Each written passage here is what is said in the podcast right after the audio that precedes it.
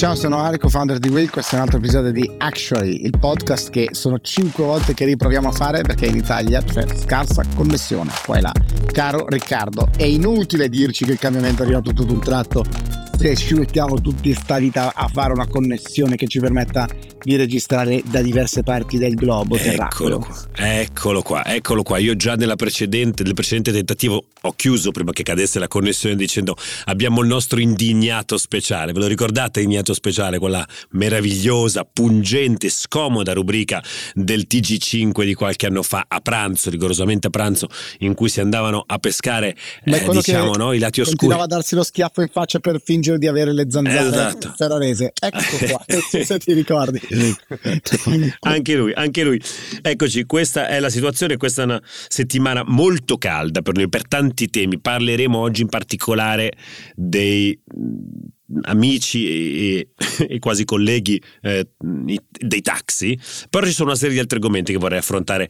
Lo faremo con dei piccoli escamotage narrativi come piacciono da queste parti. Partirei appunto da lì, dall'indignazione speciale del nostro CEO e founder Alessandro Tomasi. Perché eri così indignato nei giorni scorsi parlando, rivolgendoti alle istituzioni finanziarie? Che cosa è successo? Mi piace innanzitutto che consideri gli amici dei taxi dei nostri colleghi, poi se hai voglia di elaborare il come questo sia avvenuto. Ho fatto un sacco di mestieri, io per arrivare a fine mese faccio un sacco di mestieri, sai? Vergognati. Andando oltre, sì, caro Riccardo, in questi giorni mi sono espresso su molti temi, spaziando dalla politica internazionale alla tecnologia, ma credo tu ti riferisca a quando mi sono incazzato con una biscia perché mi sono recato in una filiale di una banca. Su richiesta esplicita del funzionario di banca che ha detto venga qui, mi sono scapicollato, inventandomi anche delle scuse nei tuoi confronti dicendo non posso, ho un appuntamento importantissimo là fuori, passo un'ora seduto davanti a un signore che usava un monitor che non funzionava e poi mi ha detto fallo tu a casa, forse fai prima. E questo mi ha fatto sorgere il dubbio che il mondo fintech ha praterie davanti a sé, e confermo di aver fatto poi effettivamente aperto il mio conto in pochi istanti da casa. Questo era l'escamotage narrativo in realtà per andare a parlare di coloro che in questi anni hanno effettivamente provato a rivoluzionare il mondo finanziario a loro modo, sono i cosiddetti crypto guys.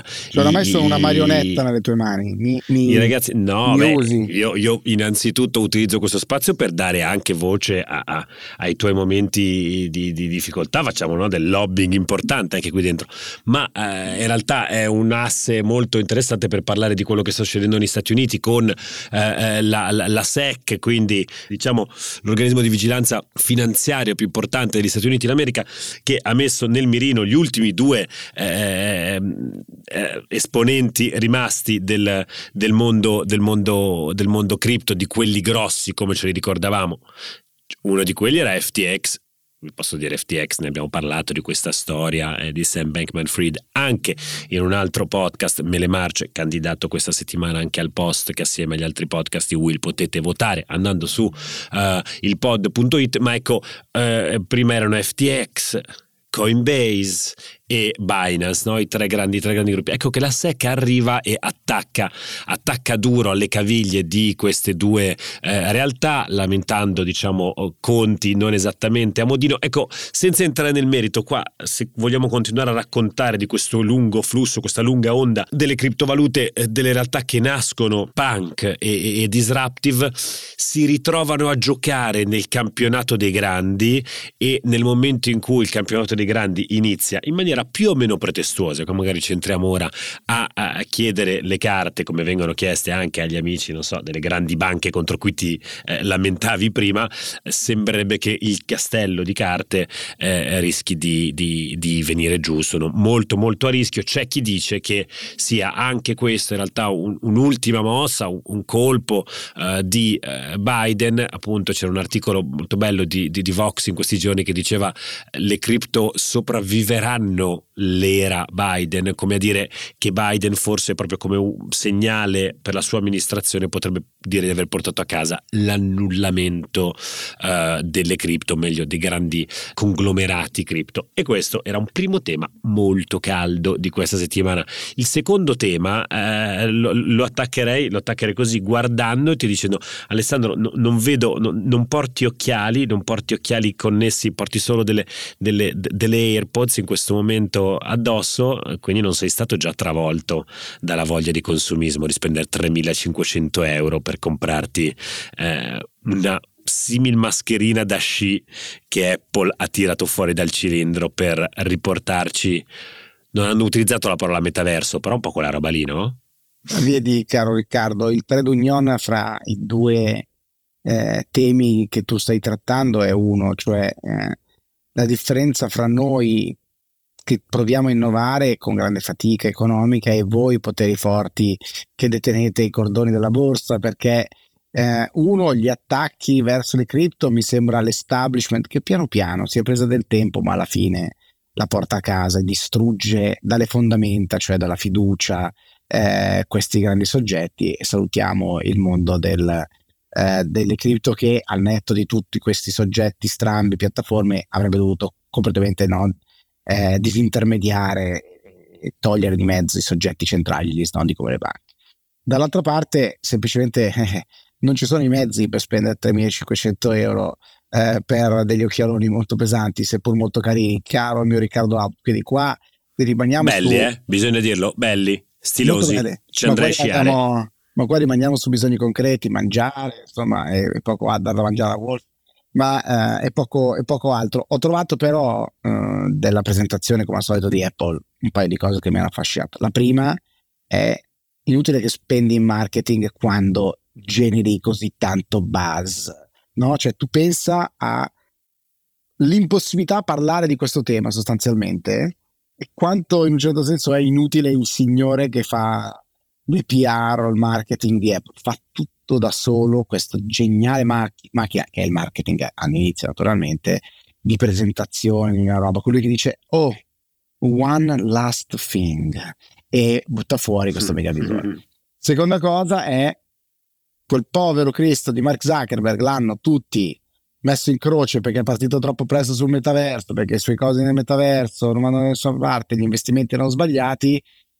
Sono gli occhiali da sole più grossi che abbia mai visto, oppure questo visore effettivamente dovrà fare qualcosa di quel genere, e quindi quell'idea di metaverso, di una realtà diversa, si sta comunque affermando o si affermerà. Rimane il tema di cui abbiamo parlato tante volte forse, no? Cioè la voglia di questi mega soggetti di dominare lo spazio e il recinto di uno di questi metaversi, e di nuovo Apple dice: quello che ho fatto con l'App Store lo rifaccio qua, no?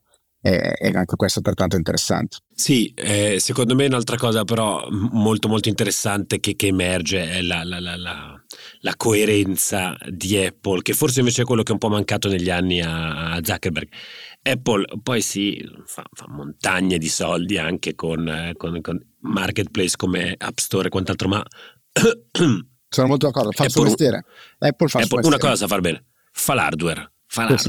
E lo fa come Dio comanda, direbbe qualcuno, no? Nel senso, quindi tirano fuori un prodotto e, come dicevi tu, si parla solo di quel il design del prodotto, e già ti fa venire voglia. Dici, c'era un meme meraviglioso, no? Che diceva nel momento della cost living crisis, l'inflazione, che loro escono e si possono permettere di farti questo in your face con un prodotto da $3.500, pare che sia la versione Pro, poi ce ne sarà una meno costosa che uscirà. Però ecco, secondo me la forza dei grandi designer di prodotto e di hardware, questo credo sia la cosa che potrebbe fare, vedremo, la differenza. Il prodotto è sicuramente esteticamente più bello degli Oculus, è un prodotto misto perché è un misto fra realtà virtuale e realtà aumentata, quindi a differenza degli altri che tipicamente che non ti permettono di vedere fuori, questo in realtà vedi fuori e poi allo stesso tempo immergerti invece nella realtà virtuale.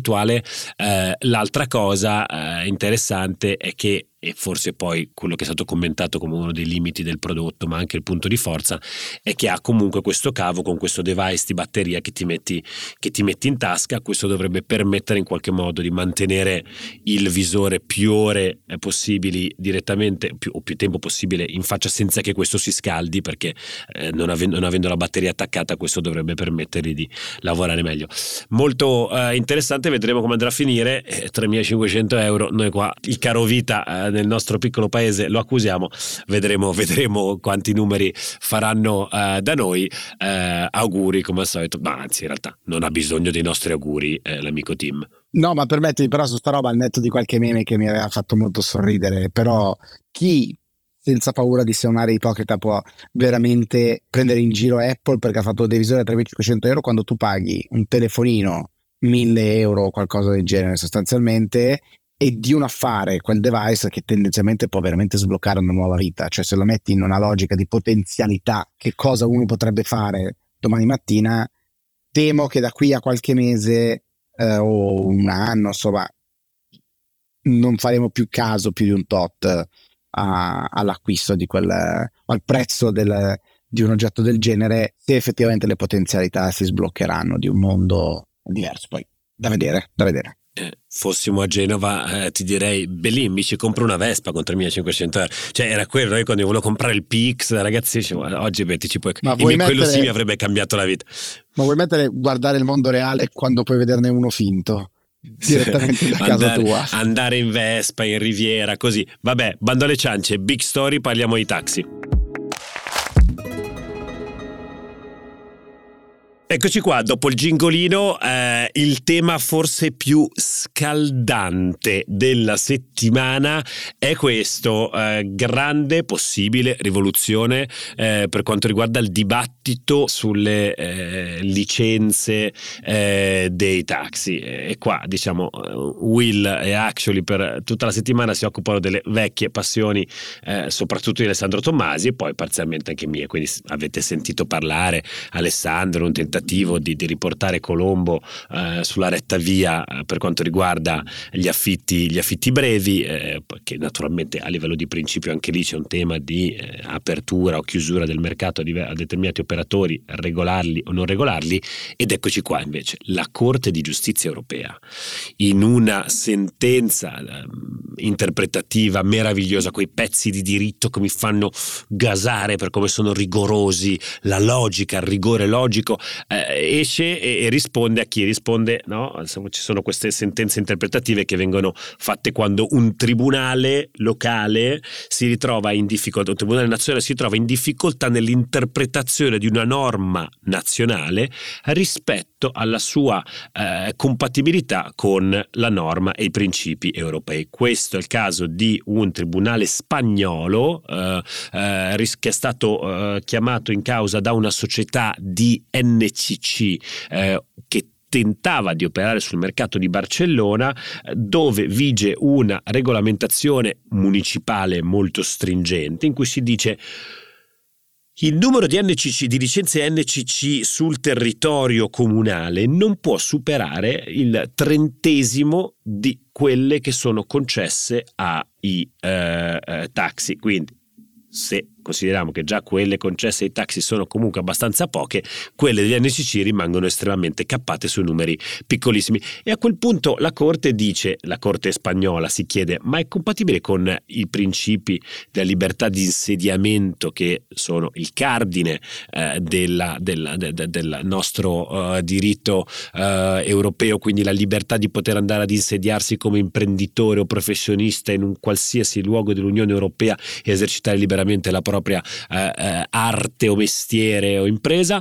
E la risposta della Corte è molto interessante, perché dice: ci sono dei casi in cui questa libertà può essere limitata, naturalmente, per esempio i casi in cui una città ritenga di dover limitare il numero di licenze per tutelare per esempio l'ambiente. In quel caso, naturalmente con una valutazione caso per caso della compatibilità, della proporzionalità della norma, si potrà anche appunto limitare, perché per esempio potrebbero essere tanti e troppi taxi molto inquinanti. Ok, potremmo valutare come ammissibile e legittima il provvedimento comunale che limiti, ma Invece non è più, e qua viene la rivoluzione, caro il mio professor, dottor Tomasi, dice non è più ammissibile giustificare quella scusa che siamo sentiti dire per gli ultimi 20-30 anni, ovvero no, non si possono dare altre licenze in quanto si creerebbe un meccanismo concorrenziale probabilmente di ribasso del prezzo che andrebbe a ledere la posizione economica di coloro che hanno acquistato a suo tempo in maniera molto cara una licenza. E quindi qua mi viene da dire, passami, poi adesso dimmi tu se secondo te è corretta questa interpretazione, ai tempi si è sempre risposto, ha detto no, ok, favoriamo l'interesse e il diritto acquisito dei pochi, i taxisti, che hanno questo diritto di vedere remunerato il proprio investimento sulla licenza, a discapito di quello dei tanti, la collettività, la società che potrebbe invece avere la legittima ambizione di avere un servizio più diffuso, a prezzi più bassi. Questa è la rivoluzione, questo dice la Corte di Giustizia, tra l'altro è una sentenza naturalmente interpretativa e quindi immediatamente applicabile in tutti i luoghi e i tribunali della meravigliosa porzione di territorio coperto dall'Unione Europea, e quindi se per esempio domani una società di NCC o non solo dovesse interrogare un tribunale di Milano con lo stesso quesito, c'è già un precedente stabilito oggi dalla sentenza della Corte di Giustizia Europea, e per cui quella fa precedente, e questa è, diciamo, la norma a cui bisogna attenersi. Meraviglioso, viva il diritto, e viva il diritto europeo, viva le cose complicate che in qualche modo vengono risolte in punto di penne di diritto. Non so vuoi che dica arrivederci e grazie. No, sono molto d'accordo con quello che dici. Ho trovato affascinante il fatto che non è più necessario semplicemente dire o esprimere un concetto tipo no, ma sarebbe meglio per l'ambiente o cose di questo tipo. Ora si deve proprio dimostrare gli effetti di una decisione in un senso o nell'altro, e per noi che ci danniamo a lottare perché ci sia una società più data driven come, diciamo, contraltare rispetto a un cambiamento tecnologico così rapido, è molto bello naturalmente. Quindi dover giustificare le decisioni in un settore che oggettivamente è rimasto fermo, vittima o protetto, come ognuno lo vuole vedere dal proprio punto di vista, semplicemente per decisioni politiche che hanno delle finalità elettorali, nessun altro tipo di motivazione. Quindi sono altrettanto gasato quanto te. Mi chiedo da una parte quali siano gli effetti sul mondo, se vuoi, delle app e dintorni. Penso chiaramente ad Uber, oggi è veramente molto poco rilevante nel mercato europeo, sì c'è un utilizzo ma non è più quella roba che era qualche anno fa. Dall'altra mi verrebbe da autorispondermi dicendo chi se ne frega di che cosa succede a Uber, l'importante è che noi consumatori siamo felici, quindi che siano Uber, che siano le associazioni dei taxi che fanno delle app e soprattutto che possono popolare queste app in maniera ricca con tante auto, che siano taxi o che siano NCC, sarebbe cosa molto molto molto bella. Ricordo che quando avevo approfondito la regolamentazione back in the days su questo fronte, ho scoperto che era previsto che le province facessero degli algoritmi per la determinazione dei numeri delle licenze e di autorizzazione di taxi ed NCC in base alle richieste e alla popolazione, cosa datata almeno 15 anni fa, poi naturalmente mai fatto. Quindi, come dire, da una parte avevamo fatto tentativi molto avanzati, adesso questa decisione chissà se ce ne farà fare di nuovi. Ma aiutami a capire una cosa, Riccardo, quale dovrebbe mai essere il quesito che potrebbe porre ad esempio un NCC per farsi dire una cosa simile dalla Corte, o per richiamare questo precedente? Cioè, come fare per creare un casus belli ad hoc e forzare un cambiamento? Tendenzialmente il modo più semplice sarebbe riproporsi con un caso il più simile possibile a quello del precedente, no? Nel senso che poi talvolta magari nei tribunali si possono trovare delle sfumature diverse. In questo caso il caso di specie di fronte a cui ci dovremmo trovare è un operatore che vedendosi opporre delle limitazioni da parte di una città e una, quindi la relativa normativa cittadina, perché sappiamo che le licenze sono regolate tendenzialmente quasi dappertutto su base cittadina o provinciale, quando c'erano le province, città metropolitane e quant'altro, attraverso specifici provvedimenti e o norme comunali. A quel punto, se si dice che appunto c'è un rapporto troppo stringente fra NCC e taxi, oppure il numero di licenze è troppo basso e quant'altro, e se il principio di queste norme, come è sempre stato qua in Italia, è legato al fatto di dover tutelare gli investimenti dei taxisti esistenti, ecco che saremo esattamente nella posizione in cui si è trovato quello di Barcellona, e a quel punto la normativa perderebbe di applicabilità, verrebbe giudicata illegittima in quanto in contrasto con la norma superiore, quindi quella di diritto europeo, e a quel punto il giudice potrà emanare una sentenza in cui dice: riconosco alla società NCC Pinco e Pallino di operare, in quanto la norma cittadina viene disapplicata rispetto a quella europea. Arrivederci, grazie, copio incollando la sentenza della Corte di Giustizia. Sì, forse quello che cercavo era la necessità, quindi, di capire, comunque avremmo bisogno, diciamo, se fossimo degli NCC, che un qualche organo regolatorio, il comune o il governo nazionale, facesse un atto al quale poi imporre. Quindi se le autorità non fanno nulla, in un certo senso, se si sta fermi, si sta coperti in questo caso. Assolutamente, è chiaro che auspicabilmente in questi casi che cosa dovrebbe succedere? Dovrebbero esserci le autorità cittadine o nazionali che si muovono di propria sponte, perché dicono: cavolo, è appena arrivata una sentenza interpretativa che dice che norme di questo tipo, ove vigenti, sono in contrasto con la cosa. A quel punto cosa potrebbe succedere? Che il legislatore legge bene la sentenza e dice: cavolo, aspetta, però, e per dipende dalla volontà politica, cavolo, la Corte ha lasciato aperta qualche porta per mantenere comunque delle limitazioni, e allora a quel punto che cosa potrebbe provare a fare?